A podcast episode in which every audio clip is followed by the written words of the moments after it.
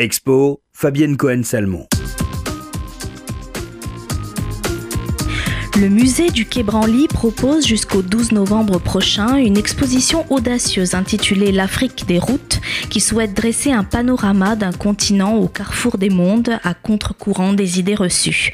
Berceau de l'humanité, pourvoyeur de forces de travail, d'or et de matières premières depuis des millénaires pour les autres continents, l'Afrique a une histoire inscrite dans la dynamique internationale.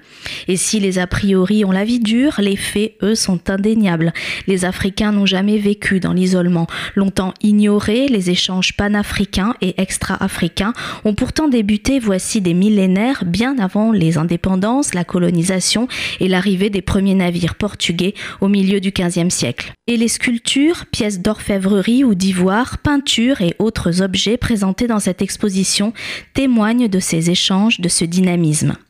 L'ambition de l'exposition est considérable. À partir de 300 objets et 5000 ans d'histoire de ce continent, elle évoque ainsi les routes fluviales, terrestres, maritimes qui ont contribué à la circulation et au contact des hommes, des matériaux et des œuvres. Des chars gravés du Sahara aux porcelaines chinoises de Madagascar, des cultes et rituels d'Amérique du Sud aux œuvres contemporaines métissées, c'est le portrait d'un continent au cœur de l'histoire globale qui est ici dressé.